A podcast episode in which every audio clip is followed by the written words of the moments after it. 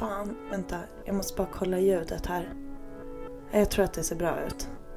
Att det alltid ska vara den här grejen. Man bara ljudet, ljudet. Men vi har ändå blivit mycket bättre.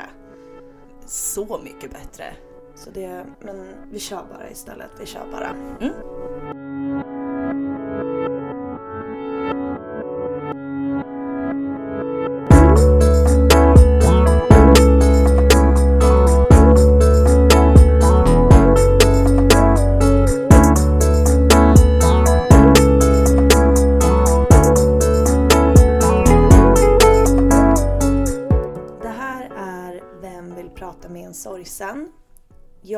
Heter Mickan.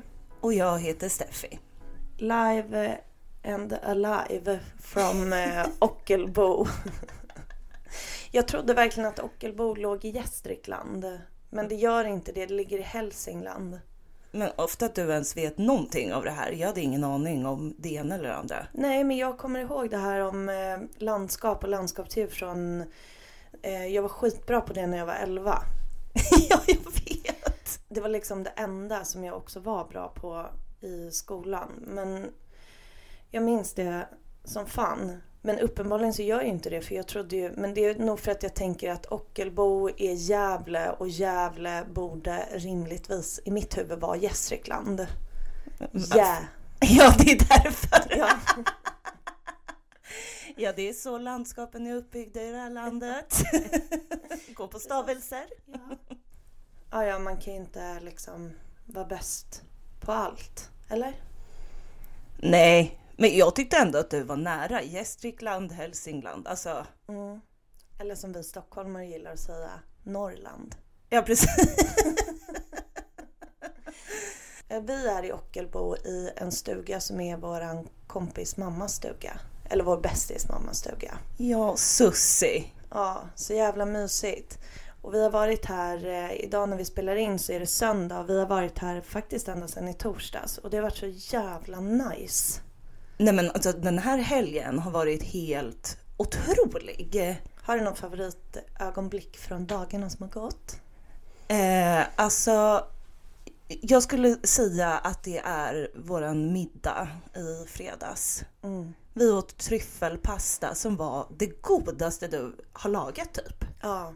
Och till efterrätt så hade vi gjort en pistageglass som...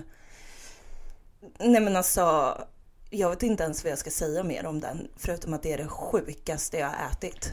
Alltså vi får eventuellt bara lägga upp receptet kanske på Instagram och bara laga den här pistageglassen. För du kommer, man blir en gladare person av att ha den i munnen. Ja, nej men alltså det var det, var det godaste jag har ätit. Så den middagen är typ mitt topögonblick. Du då? Alltså, det finns ju en bastu här. Och jag älskar ju att basta. Jag älskade att basta och kallbada innan det blev en trend. Sen många år tillbaka har jag älskat det. Men i fredags eh, innan den här jävla pangmiddagen så bastade vi. Och sen så var det så här stjärnklart. Och det är inga gatlyktor och grejer här så att stjärnhimlen är, den är så mycket liksom. Och då var det liksom ett tillfälle där när jag kommer ut ur bastun, jättevarm, helt naken, lägger en liten handduk så på verandan utanför och tar en cigg och stirrar upp på stjärnhimlen. Det var så jävla nice. Ja. Otroligt. Då kände jag, mm, mm, mm. Ja, hur har eh, veckan varit? Alltså vad kände du efter att vi släppte det förra poddavsnittet? Jag vaknar ju på måndagen eh, och har sovit typ tre timmar och vaknar med jättemycket ångest. Så jag ringer ju dig alltså direkt när jag vaknar och bara Mickan, jag måste komma över till dig. Alltså jag undrar om folk fattar att vi bor fem minuter ifrån varandra. Nej, det är. alltså vi är aldrig mer än tio minuter ifrån varandra. Nej, nej, nej. Alltså jag träffar dig mer än vad jag träffar Anton. Ja. Och jag bor tillsammans med Anton. Men det är för att han har ett jobb som han måste vara på hela dagarna. Och både du och jag har jobb som vi gör hemifrån. Exakt. Men det är så här vårt liv ser ut guys. Alltså fem minuters promenad mellan våra lägenheter. Ja. Så du kommer Det är över. otroligt. Ja, eh, jag eh, kommer över och typ börjar gråta i din soffa. Och sen så ja, mådde jag inte så bra på typ hela den dagen. Det blev liksom lite bättre bara av att komma över till dig, för det blir ju ofta det bara man får träffa någon när man mår sådär dåligt. Men eh, det var ju också så sjukt för du mådde ju inte heller så bra. Det var verkligen inte den bästa dagen i livet. Jag blev så himla ledsen av att prata om just begravningen och den dagen. Alltså vad hjärtskärande det var. Så den, den känslan har suttit i och kvar. Hur var det för dig? Jag är nog eh, lite inne på samma spår som du är. Någonting som händer mig i sorgbearbetningen lite då och då, det är att man får en så här väldigt obehaglig reality check. Typ stunder, dagar, ögonblick där man bara får den här, det här har verkligen hänt. Lussan har verkligen gått bort och det här är resten av mitt liv. Och man fattar inte alltid det för att man går runt, man gör andra saker, man kanske tänker på annat liksom. Men att spela in det här avsnittet gjorde verkligen att den här reality check-känslan kom som en översköljning. Och det har varit med mig mycket under hela veckan. Jag har haft väldigt mycket ångest under veckan. Jag har sovit ganska dåligt. Det är också att eh, så här, jag och Anton ska ju förhoppningsvis gifta oss i september senare i år. Vi får väl se. Så arg. Men eh, nu har det blivit fuck up med lokalen där vi egentligen ska ha middag och fest. Och då blev jag jätteledsen över det. Samtidigt så har jag typ så gjort massa nice grejer. Vi är ett gäng som brukar hyra bastun ute i Saltsjöbaden utanför Stockholm. Och så här basta och kallbada. Det är ju den bästa jävla aktiviteten, which I already mentioned. That I know. Och till och med där i bastun så satt jag och grinade. För att, jag, för att vi nog drog upp mycket. Men sen så hände ju det mest otroliga som någonsin har hänt mig i veckan också. Men gud, vad, vad var det? Nej men snälla. Min bästis. Jo men gud, åh oh, gud. Födde ett barn. Otroligt att jag ens måste fråga dig den här frågan kände jag nu. Alltså minne som en, vad nu, som nu har kort minne. Guldfiskar till exempel. Ja just det. Alltså, Och det hände ju den 3 mars på kvällen så kom hon ut, den lilla bebisen. Och eh, jag kan inte ens börja förklara hur stort det känns. Alltså, jag längtar så mycket efter att få träffa den här lilla bebisen och få lära känna den här lilla människan. Jag är så jävla stolt över min vän och över deras lilla familj och så här. Det är så stort. Jag fick en liten film i morse när hon hickade. Oh my god. Jag orkar inte. Hon hade hickat. ja. Nej men alltså, du förstår ju. Jag förstår, jag måste få se den filmen sen. Ja, självklart. Vi sa ju förra veckan att vi skulle så prata om tiden efter begravningen också. Men det hanns ju inte riktigt med sen. Det tror jag inte riktigt heller att vi fattade hur lång jävla tid det skulle ta att prata om allt det andra. Nej, vi tänkte att vi skulle hinna klämma in så mycket. Ja, verkligen. Och sen blev det vårt längsta avsnitt någonsin. Ja, men alltså vad fint det blev. Jag är jättestolt över det där avsnittet faktiskt. Jag är också det, mm. verkligen. Så vi fortsätter helt enkelt där vi slutade förra gången och pratar om tiden efter begravningen.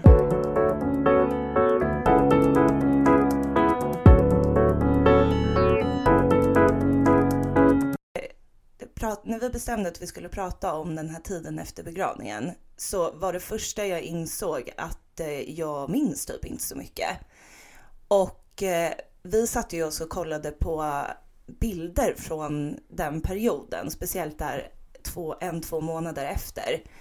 Och det som slår mig absolut mest, det är hur mycket vi gjorde. Mm. Vi var liksom på fester, vi var på Way Out West, vi åkte till Italien. Vi var överallt och ingenstans. Och typ alltid uppklädda och jättesminkade och snygga. Jag får ju chock över att typ en av de finaste bilderna som någonsin har tagits på oss är så här en månad efter att Lussan går bort. När vi skulle på en av våra vänners 30-årsfest och är, alltså vi har så fina outfits på oss. Vi ser så glada ut, vi är så fina. Alltså, och så tänker man tillbaka bara, vem var jag at the time? Nej men jag var ett vrak. Alltså Ja. vi var vrak. Den kvällen slutade ju också med att vi satt och grät till olika låtar som kom på som påminde oss om Lussan på olika sätt. Det kommer inte jag ens ihåg själv utan det var så här, ja men en annan kompis till oss som också var där den kvällen som påminde oss om det. Jag vet inte riktigt vad den här grejen är att vi var så uppklädda hela tiden. Men jag tror, från mitt perspektiv i alla fall, att det här är en sån period där jag verkligen håller på med det här ta vara på livet, ta vara på livet. Det är inte det jag gör egentligen utan det är en chock som är stark. Och att man inte förstår någonting. Man har så jävla mycket overklighetskänslor. Det är också så konstigt att man går från att ha ja, men varit med Lussan när hon har varit så himla sjuk. Det där traumat, allt det där man har sett och varit med om. Och så ska man bara leva ett liv sen. Det är så jävla konstigt. Jag tror att det är någon blandning av verkligen så här chock och förnekelse, chock och förnekelse. Och så gör man massa, massa, massa konstiga saker. Framförallt, man gör en miljard saker. Det känns ju helt stört nu i efterhand, men där och då så var det ju inte det. För det, var ju, det är ju precis som du säger, att man hade den här eh, känslan av att man var tvungen att göra allt. Jag vet bara att du sa till mig ganska ofta, men Steffi vi är i chock, vi är i chock. Och jag kan inte riktigt pinpointa eh, vilka tillfällen det var du sa så. Jag bara vet att jag hade jättesvårt att förstå att jag var i något chocktillstånd. Och att du var den som påminde mig om det. Det där är så sjukt. Hur kunde jag vara så klarsynt i var vi befann oss rent så här fasmässigt? Ja, Och samtidigt vara i det och göra massa konstiga saker som jag inte har någon som helst förståelse för hur jag klarade av det. Det känns så otroligt typiskt mig också att sitta med så här åtta perspektiv i huvudet samtidigt och bara Steffe vi är i chock nu. Det är därför vi gör så här. Och samtidigt göra och inte, you know, fatta ett skit. Vi går ju rätt in i liksom sommaren eftersom Lussans begravning ju var där i slutet av maj. Vi går liksom in i sommar, semester, alltså hela det modet. Och det som också händer på sommaren det är ju att det är Lussans födelsedag. Hon fyllde ju år den 22 juni och året innan när hon fyllde 25 så hade ju vi haft en helt otrolig födelsedag för henne. Mm. Och det minns jag var väldigt, väldigt konstigt. Att vakna upp den där dagen 22 juni och bara för ett år sedan gjorde vi det här. Den overklighetskänslan är, den är svår att förklara men det var fruktansvärt ångestfyllt. När Lussan fyllde 25 så gjorde vi ett evenemang som hette Kartexpeditionen. Hon visste inte om det. Men hon fick skickat hem till sig en, vad heter det, longitud, latitud, Koordinat. Ja, ko- koordinater. ko- koordinatorer. Ja. koordinater eh, på ja, men longitud, latitud. eh, på ett ställe hon skulle befinna sig och vilken tid hon skulle vara där. Och eh, så hade vi liksom, ja men det var väl först att hon mötte upp eh, Anton, han gjorde en liten aktivitet med henne, sen fick hon en ny koordinat. Så fick hon gå vidare, där stod nästa person. Och så samlade vi egentligen ihop massa människor runt om i hela Stockholm. Och sen så avslutade vi kvällen hemma hos dig och mig i Midsommarkransen med en härlig fest. Alltså det här är ju den bästa födelsedagsfirandet vi har gjort för henne. Nej men för någon av oss alla. Alltså det bästa firandet någon någonsin har fått. Ja, det var så bra och hon var så otroligt chockad också. Varje, som, varje person som liksom dök upp på den här stadspromenaden eh, så var hon, hon skrattade ju på ett sätt som var jag trodde ju att hon fejkade. ja, såklart. jag var typ så för hon gick runt och bara Och mamma tog fram, mamma och pappa var med också, mamma tog fram någon jävla papperspåse och bara andas i den här liksom. eh, och jag bara, fast så här, så här chockad kan man inte vara. Alltså det här är inte rimligt. Så jag bara, Lussan skärp dig. Men det här var ju en liksom riktig reaktion. Så här chockad var hon guys. Alltså var tvungen att andas i papperspåse. Ja, jag trodde typ att det typ var en myt. Ja, jag med. Men sen drog mamma sjuksköterska fram den uh-huh. och bara här. Så uh-huh. då, ja. Nej men uppenbarligen. Men att då bara ett år senare ha sett Lussan bli sjuk, har varit med henne i det. Att hon har gått bort, att vi har haft en begravning för henne. Och så kommer den här födelsedagen. Jag vet bara att jag drabbades av såna enorma overklighetskänslor då. Och att det var så här, det här kan inte stämma. Det Nej. kan inte vara bara ett år sedan vi hade det här firandet och nu är vi här. Det går inte. Det kanske går ifall det är så att en olycka sker. Förstår du vad jag menar? Ja. Att det är så här, man blir eh, påkörd. Alltså så här att någon liksom går bort på ett sätt som är helt oförutsett.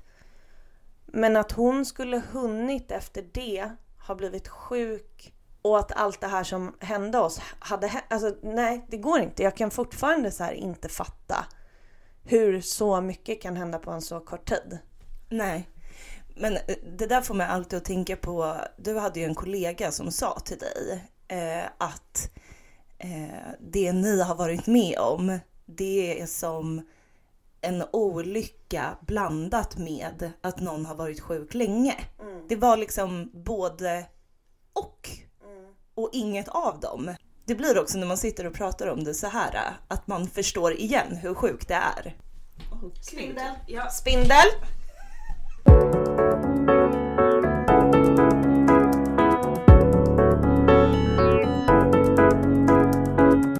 Fan vilken panik. Stor spindel var det. Ja, det, det, det var mycket kropp. Ja, usch, usch, usch, usch. Jag klarar inte riktigt av det här idag heller. Skakig, skakigt. Jag vet bara att för mig så var det som att jag hade otroligt svårt att förhålla mig till det här, den här tiden. Jag visste liksom inte riktigt hur jag skulle bete mig eller vad jag skulle göra så att det slutade med att jag istället gjorde allt. Jag var ju sjukskriven fram till kanske en vecka efter begravningen. Och det minns jag att det var för mig väldigt självklart att jag skulle ta den tiden. Men sen efter det, då var det liksom som att, ja men då, nu går jag väl tillbaka till jobbet. Jag klämde liksom in tre veckors jobb innan jag gick på semester. Varför skulle jag göra det? Inte rimligt överhuvudtaget. Men det kände jag att det är väl klart att jag gör det, för vad ska jag göra tre veckor hemma? Och jag tror också att det var någon sån här grej att jag kände att det nästan var jobbigare att komma tillbaka till jobbet efter semestern. För att då skulle jag ha varit borta så himla länge. Men så här, okej, okay, skitsamma. Eller liksom varför, varför ska det spela någon roll?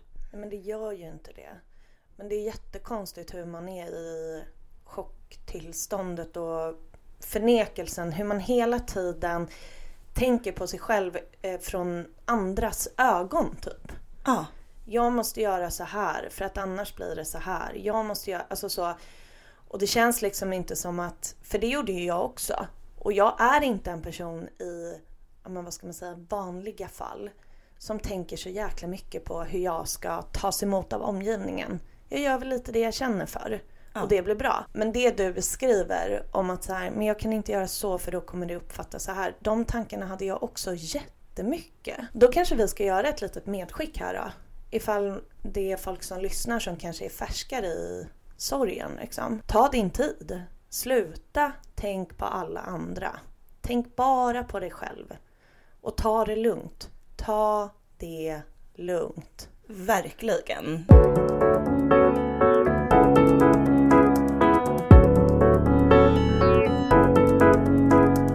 Jag vet inte varför man håller på på det här eh, självskadebeteendesättet. Jag hade bara någon sån känsla av att jag, var tv- jag skulle leva på som vanligt, att det här eh, inte skulle få stoppa mig. Alltså jag vet inte om det liksom är rätt, rätt sak att säga. Men, men det kändes så himla viktigt att göra allt det vi hade sagt att vi skulle göra innan Lussan blev sjuk. Mm.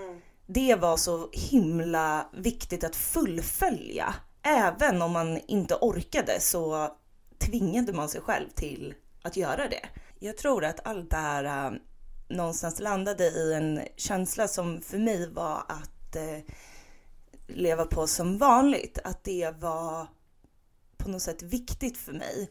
Och jag tror att det också väldigt mycket grundar sig i den här äh, ta vara på livet äh, grejen. Att det här ska inte det här ska inte få stoppa en. Lussan fick inte leva så att nu ska jag leva och det betydde att livet skulle pågå som det alltid hade gjort. Att nej, vi skulle inte tacka nej till den där 30-årsfesten för att den kommer inte komma igen så nu måste vi bara köra. Jag vet att jag gick runt med en känsla av att det var väldigt viktigt att leva på som vanligt. Och att leva på som vanligt då innebar att eh, gå till jobbet, eh, gå på den där middagen eller den där festen. Och det kan jag känna idag att jag ifrågasätter ganska mycket varför det var så himla viktigt för mig. Mm. För att nu så kan jag känna så här, men varför tog du inte bara tiden? Varför kändes en månads sjukskrivning som att det skulle räcka? Vad, alltså, så här, vad är den liksom måttstocken på vad som räcker? Men jag tror verkligen att det här är en kombination av typ rädsla faktiskt att gå in i känslan som är på riktigt. Alltså hur fruktansvärt jobbigt det är att gå in i så här min lilla syster har gått bort. Så man distraherar sig själv för att man också är i den här förnekelsen liksom. Och sen så är det så att när man mår väldigt dåligt och är väldigt traumatiserad då är det väldigt svårt att ta bra beslut för sig själv. Alltså destruktiva människor tar destruktiva beslut. Och här är det ju liksom omgivningen som på något sätt måste vara lite nyktrare och steppa in och typ säga Alltså det var klart, det var ingen som tvingade oss till någonting. Men det var heller ingen som tvingade oss till någonting annat. Alltså det var ingen som egentligen bara Självklart ska ni inte gå på festen. Alltså släpp det typ. Och jag fattar den här grejen. Det är också jättespeciellt att bara du får inte komma. Du är ledsen så du får inte komma typ. Eller du får inte åka på Way Out West för du är ledsen. Det är intressant för det är ändå någonting som man, man hade ändå behövt någon så här som sa till en lite på skarpen eller som bara tog eh, förmyndarskap över en. Like Britney Ja, Spears. exakt vad jag tänkte. Och det är väl svårt. Jag har inte något så tydligt svar. Eh, jag tror bara att vi måste försöka... Men vi måste ha öppnare konversationer, ärligare konversationer och samtal med varandra. Eh, och lite så här, ja, vad kan omgivningen göra då? Ja,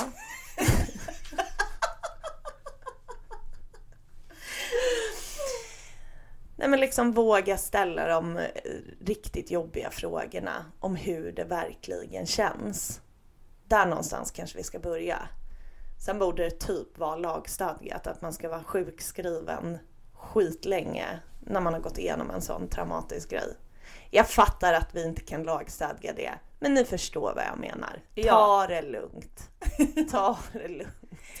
Men jag tror att du sätter också huvudet på spiken eh, väldigt mycket när du säger att så här, att ta sig den tiden innebär att man måste gå in i det som man inte klarar av att inse har hänt. Och jag tror verkligen, nu när du säger det, så tror jag att det var väldigt mycket det som hände. För att jag var också så otroligt rädd för att vara ensam under den här tiden. Jag minns ju det den, de veckorna jag var sjukskriven när du var på jobbet. Jag var ju tvungen att distrahera mig hela tiden. Med, det var ju då jag kollade Game of Thrones. Um, och för att jag var så rädd för vad som skulle hända om jag inte distraherade mig. Ja, och grejen är att det är ju flera som har skrivit till oss som har drabbats av det här, vad fan gör jag nu? Alltså när begravningen är över. Och det är väl det också att man drabbas nog av någon sån tomhetskänsla. För det är ju som vi har pratat om lite skönt ändå att ha alla de här praktiska grejerna. Vi måste göra det här. När man är klar med begravningen, då är man klar. Och då ska man liksom bara lära sig att leva i det här fruktansvärda sorgtillståndet. Och det är säkert det som hände med oss också att vi kände att vi behövde fylla det tomrummet med massa, massa, massa aktiviteter. För att alternativet är att man ska sitta och tänka på att ens liv är fuckat för alltid. Gud vilken klok människa du är ibland. Du har någon otrolig förmåga att typ förklara exakt det jag känner. alltså det, det, nej men det är sjukt ibland. Men det här, var, det här var exakt det som var. Begravningen var någonting att planera. Då, var, då fanns det liksom fortfarande kvar någonting med någon mening. Och sen efter begravningen så fanns det inte längre. Då var det bara att det var skit allting.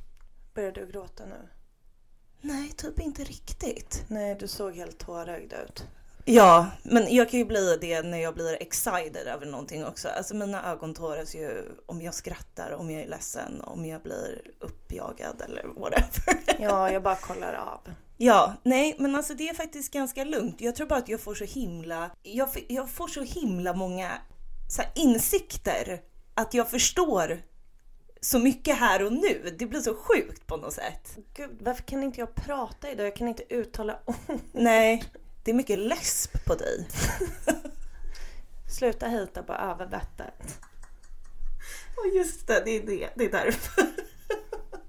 Det är svårt att prata om tiden som är precis efter begravningen för att det är den dimmigaste tiden av dem alla. Jag tror att man kan sammanfatta allt det där med att, att det är verkligen en kombination av den här chocken och förnekelsen. Och overklighetskänslan av att man förstår faktiskt verkligen inte vad det är som egentligen har hänt. Det går inte. Och vi strugglar ju fortfarande med att förstå att det här har hänt. När vi spelar in nu, det är mars. I maj, första maj är det två år sedan. Och det går fortfarande inte att fatta. För att två år är ingen tid. En månad efter att någon har gått bort, det är liksom ingen tid på ett sätt som ingen tid är ingen tid. Ja. Starkt. Ett samtal om tid. Alltså vi sitter och har liksom lite så semesterhjärnor eftersom att vi har varit i alltså, den här stugan nu, Mittskogen, i flera dagar. Men eh, jag vet inte. Alltså förra veckan så är jag också, jag bara, idag blev det ett lite rörigt avsnitt. Och folk bara, nej det var inte så rörigt. Men idag känns det jätterörigt. Ja, alltså både och tror jag.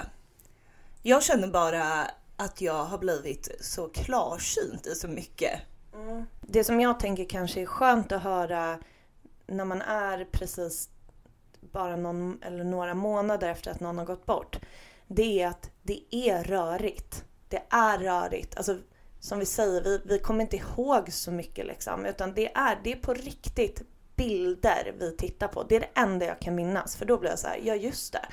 Allt annat, det finns inte.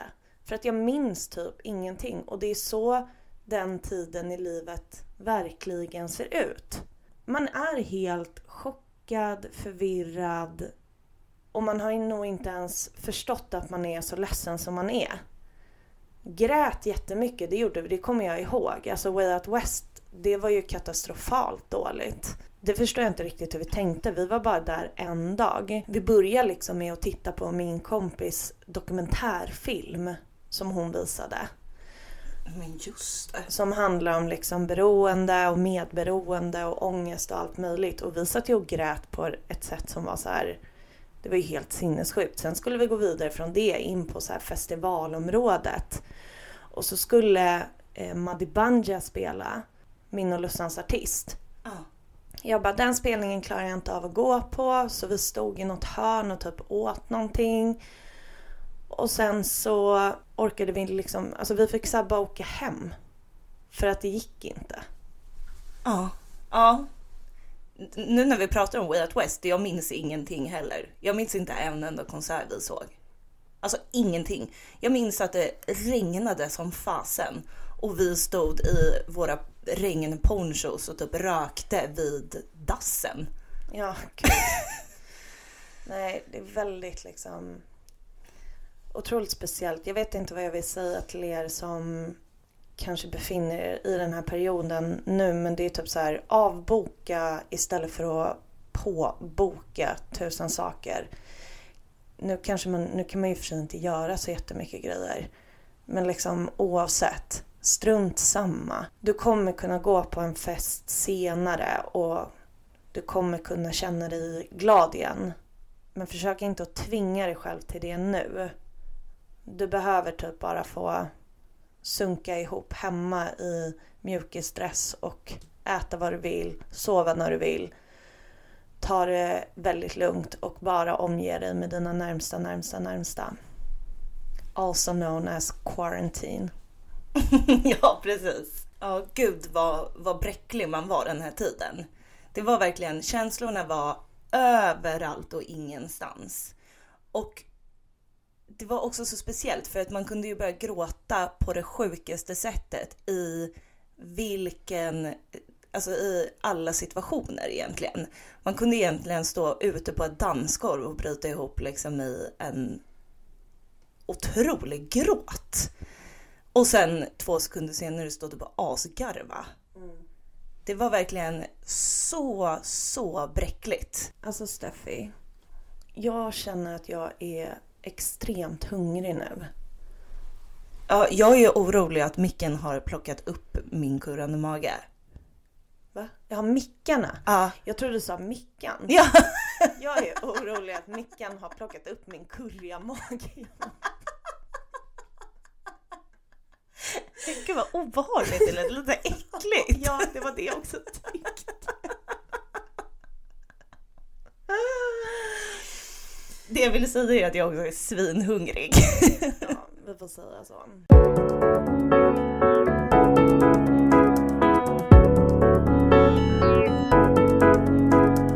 Vi finns på Instagram. Där heter vi Vem vill prata med en sorgsen?